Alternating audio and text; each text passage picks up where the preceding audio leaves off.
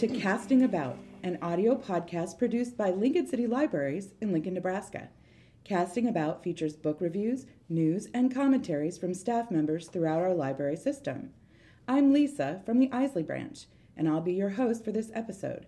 Joining me today are Charlotte, Scott, and Peter from Bennett Martin, and Becky from our Walt branch.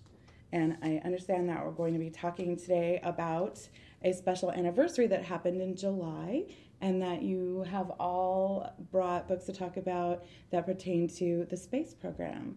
Uh, Scott, would you like to tell us a little bit about that anniversary? Sure. Uh, in July, uh, we celebrated the 50th anniversary of the Apollo 11 mission, which was the mission that took Neil Armstrong and Buzz Aldrin to the surface of the moon and had the first man stepping foot on the moon. So that's that's the 50th anniversary that is most significant at the moment. And for the next couple of years, we'll be celebrating 50th anniversaries of all the other Apollo missions that followed after that. But that first uh, one small step for man, one giant leap for mankind um, took place. I believe it was July 19th. Is that July correct? 20th, July 1969, in the evening, late evening. And obviously, there are some of us here who remember that. So, the plethora of materials that have been released on the Apollo program, whether it's Apollo 11 or 13 or 14 or 15 or whatever else, or the things that led up to Apollo 11, um, has just been explosive in the last couple of years as we came up to this particular anniversary. And so I think we all have a variety of different things. It could be a book or DVD to talk about today. Charlotte, you seem really excited about what you've brought. Why don't you start and, and tell us about the book you have in front of you? I brought one of my favorite books on the Apollo program. Um, and in fact, this was the first book that I read, which is strange because I'm a space cadet. If there was a, a liftoff going on on TV, I was there watching it. I was watching the splashdowns. I watched Right. all the programs about it. But I didn't stumble across any of the books until I found Lost Moon The Perilous Journey of Apollo 13 by Jim Lovell. And it is a fabulous book. I just loved it. Um, he moves you through his career. You know, he starts out as a Navy pilot, he graduates from Annapolis, and, and you know, how he ends up in the space program. And in addition to being about Apollo 13 and the events that led up to it and what they think happened and how they got through it and so forth, it's actually Jim Lovell's autobiography. Like I said, he you learn about him going through Annapolis and, and so forth. And it's also a fabulous history of the space program and NASA. You learn who the important people were who helped shape the program and lead the program, like Chris Kraft and Gene Kranz and you also meet all of the astronauts. Now he's not telling you, uh, you know, all the little dirty stories behind the scenes. you know, you're not going to get yucky gossip, gossipy stuff. He tells you, oh yeah, and then this happened, and I met so and so, and I had completely forgotten in reading this that uh, John Young, who we all know as having piloted the the first space shuttle, that he was actually a Gemini astronaut. And as you're reading through this, you're going, oh crap, that's right, he started with this. Um, so you're going to meet everybody in the program. And as for the science, I thought, no, am I going to be able to do this? Because I'm not a science person. But he gives you the science as you need, and he makes it understandable. So you, my eyes were never glazed over with, really, I have to read this paragraph again, it didn't make any sense. He tells you in enough real people terms what the science is, why it was important here, why this worked instead of that, and why this needed to be done so that this would work. And he just made it all understandable. So it's it's something that the layman would enjoy, basically. Oh, yes. Um, my only complaint is this was not told in a linear fashion. He didn't start out with, I was born in this town and went to this school, I did Annapolis, and I got married, and I was a Navy pilot, and then we did. It was, it actually starts out with the alleged poison pill that all the astronauts have. So that if there's something wrong with the space, where you know, they can hear, they can just do themselves in, and there you go. Uh, so he talks about, you know, really, there in space there are so many other ways that are better if you want to need to commit suicide, it'd be faster and so much better. And here's the science behind it. But then, you know, then he'll go on to some part of a program, and then he'll do a reminisce, and then he'll jump ahead to something else. But everything fits together really nicely. but I'm the kind who likes to read ahead. So if you wanted to read ahead to, oh, I want to read about when they land, when they realize that they made it to Earth safely, and they were like, you can't do that. You can't go to where you think in the book it's going to be. Um, it's just you know you got to read the thing from beginning to end, and like any good biography or autobiography, you have pictures. And it is well researched. He had someone uh, write the book with him, uh, Jeffrey Klug and you've got an index, which still doesn't really help you jump ahead to the parts that you want. But that was my only complaint. This was a fabulous book overall, telling you the inside story of Apollo 13 and NASA history and about Jim Lovell. I'm going to jump into one of mine about it then because it's very similar in the construct and the, the depth of research and everything. It's uh, just came out recently, Shoot for the Moon by James Donovan. The subtitle is The Space Race and the Extraordinary Voyage of Apollo 11. So, I mean, this guy just poured over books and articles and spoke to people, and it's it's wonderful. It's a hefty book. It's probably about twice as big as Charlotte's, but he goes. I mean, he goes in depth into the history of the space program. There's a lot about Wernher von Braun and all his rocketry work over in Germany before the war, during the war, after the war when he comes to America. Um, he goes into, you know, and it's not excruciating detail. It's just enough, like you say, that you can comprehend it without being a total geek or a total scientist. You know, all the factoids are there, but he kind of does the same thing. He's breaking it down into the past and then the current. You know, this is Apollo 12, you know, 10, whatever. And how a lot of it is how decisions were made about behind the scenes political decisions, budget decisions, personnel decisions, who got along with who. You get a, a, eventually you get a sense of the personalities of Neil and Buzz and Michael Collins, and that to me that puts in these little pieces that you're like oh, and you're like okay, and, I, and then just to get more of the whole background because I was 10 years old when they landed on the moon, and so I was aware enough at that point about you know what all this kind of would mean and everything. But you know you were just when you hear things about how many pounds of fuel or how tall the rocket was or whatever and it's like when you just watched it on your tv it was like thrilling and awesome. But then when you actually see the details it's like whoa how did they ever get this to work? You know and that how they had to figure out how they were going to get to the moon and come back from the moon getting to the moon wasn't the hardest part getting back from the moon was the more difficult challenge. And, and, all with a computer system that's not even as sophisticated Correct. as in your modern day smartphone Correct. today. So. not your toaster so, might have a more sophisticated system. So, and there are some good illustrations with it, but yeah, I would I would again highly recommend it as a really reliable, I think, overview of you know not just the moon landing, but what led up to it, and then a little bit about what happened afterwards and how you know even before Apollo 11, the public interest was starting to drop because they're like, oh, they've already done that. They've already done that. You know, it's like the attention span of a flea that a lot of people have. But you know how how this was a uniting event for the entire world, not just for the U.S. Thank you, Becky. That Shoot was, for the Moon by James Donovan. Scott, I see you have another Apollo themed well, item there. I'd like to invite Peter to contribute first because we've okay, both seen uh, one of the two DVDs that I um, had watched. There were two recent productions, one of which was released to theaters and one of which was done for television.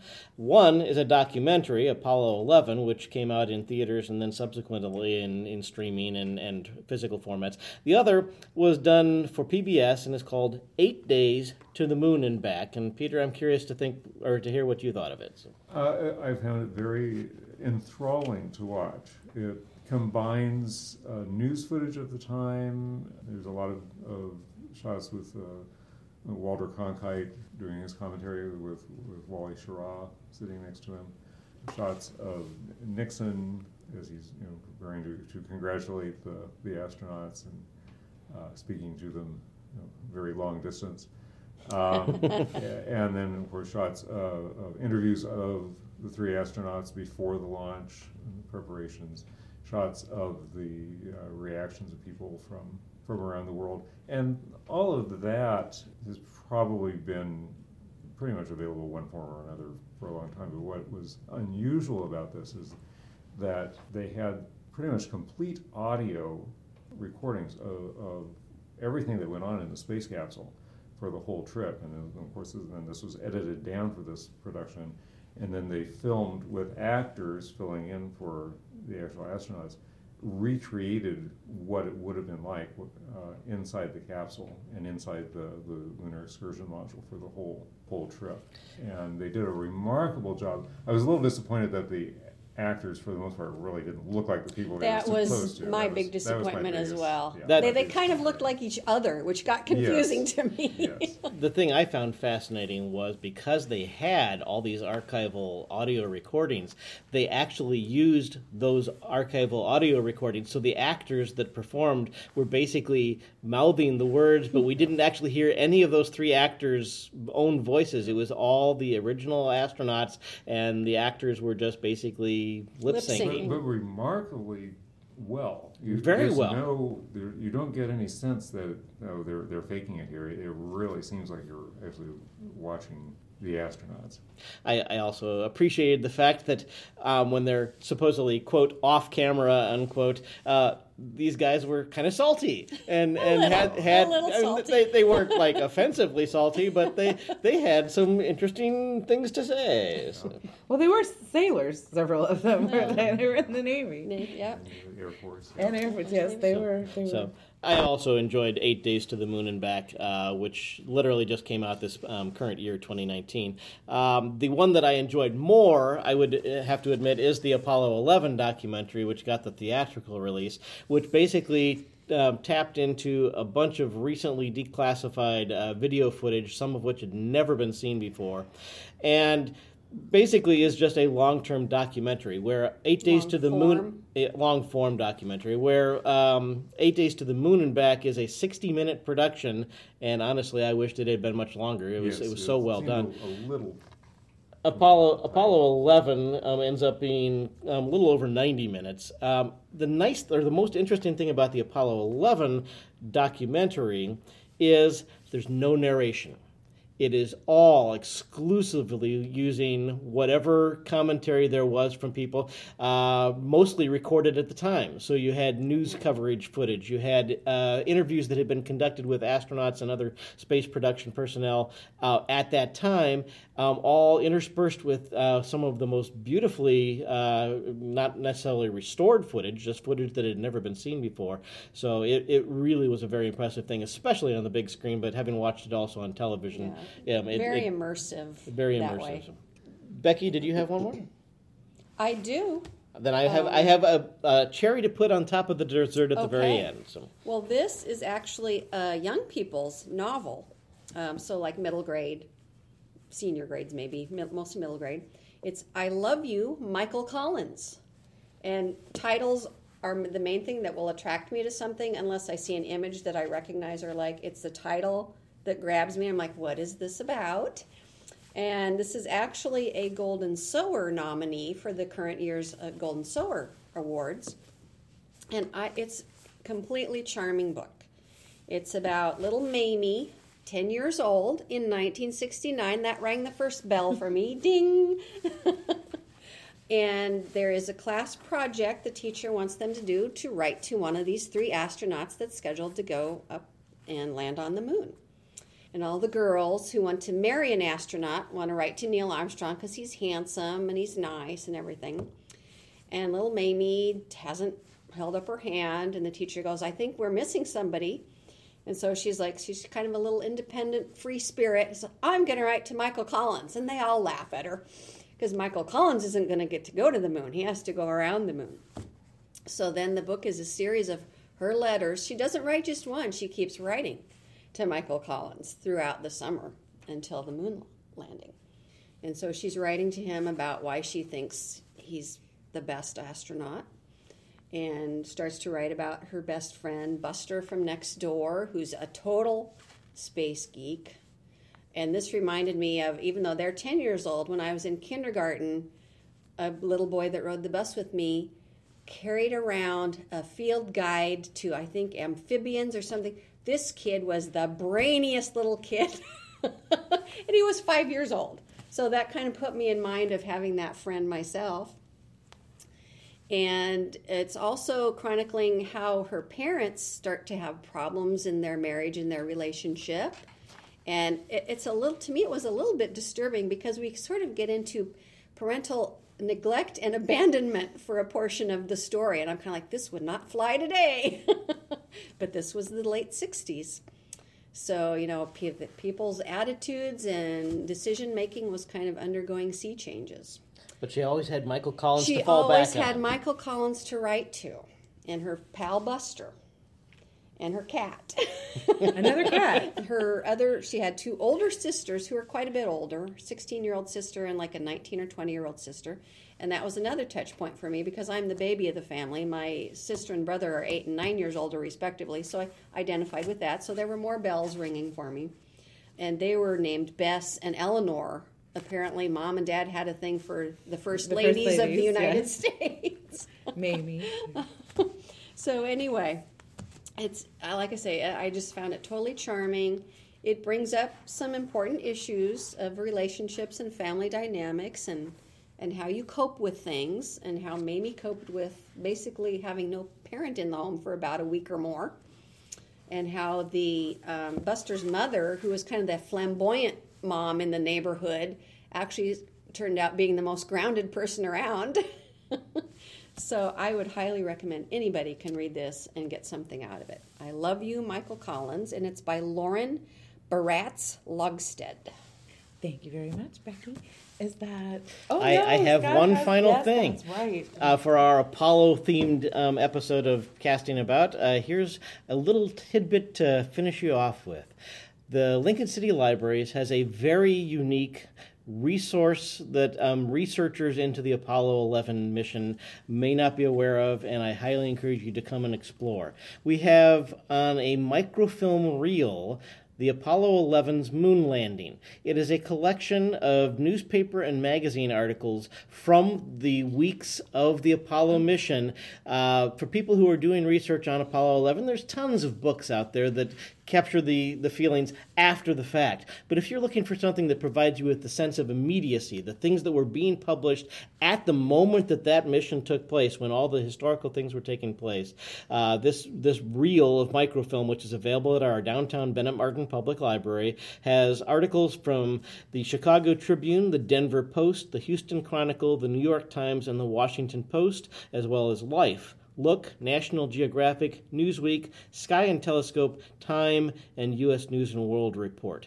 Um, it really just gives you a snapshot in time that is completely unforgettable. And I, speaking as one of our researchers here at the Downtown Library, in the weeks leading up to the 50th anniversary of Apollo 11, we had several researchers coming in to exclusively make use of this particular resource because you, are not going to find it anywhere else. Uh, there's a lot of magazines and newspapers which have some things online, uh, and that's great for the digital age, uh, but this is a resource that is not duplicated in its entirety anywhere. I would highly encourage you, if you're an Apollo 11 fan or a space program fan, to come to our downtown library and take a look at it on our microfilm machines. That is exciting. Thank you, Scott. I didn't know that we had that. that's that's a great resource to tell people about. Well, thank you everyone for coming down and sharing all of these great reading suggestions. And thank you for joining us for this episode of Casting About. Please remember that you can subscribe to receive Casting About in your RSS feed, and you can leave comments about this or any other library podcast by visiting lincolnlibraries.org slash category slash podcasts. The next time you're casting about for a good book, CD, or download, visit your local library in person or online.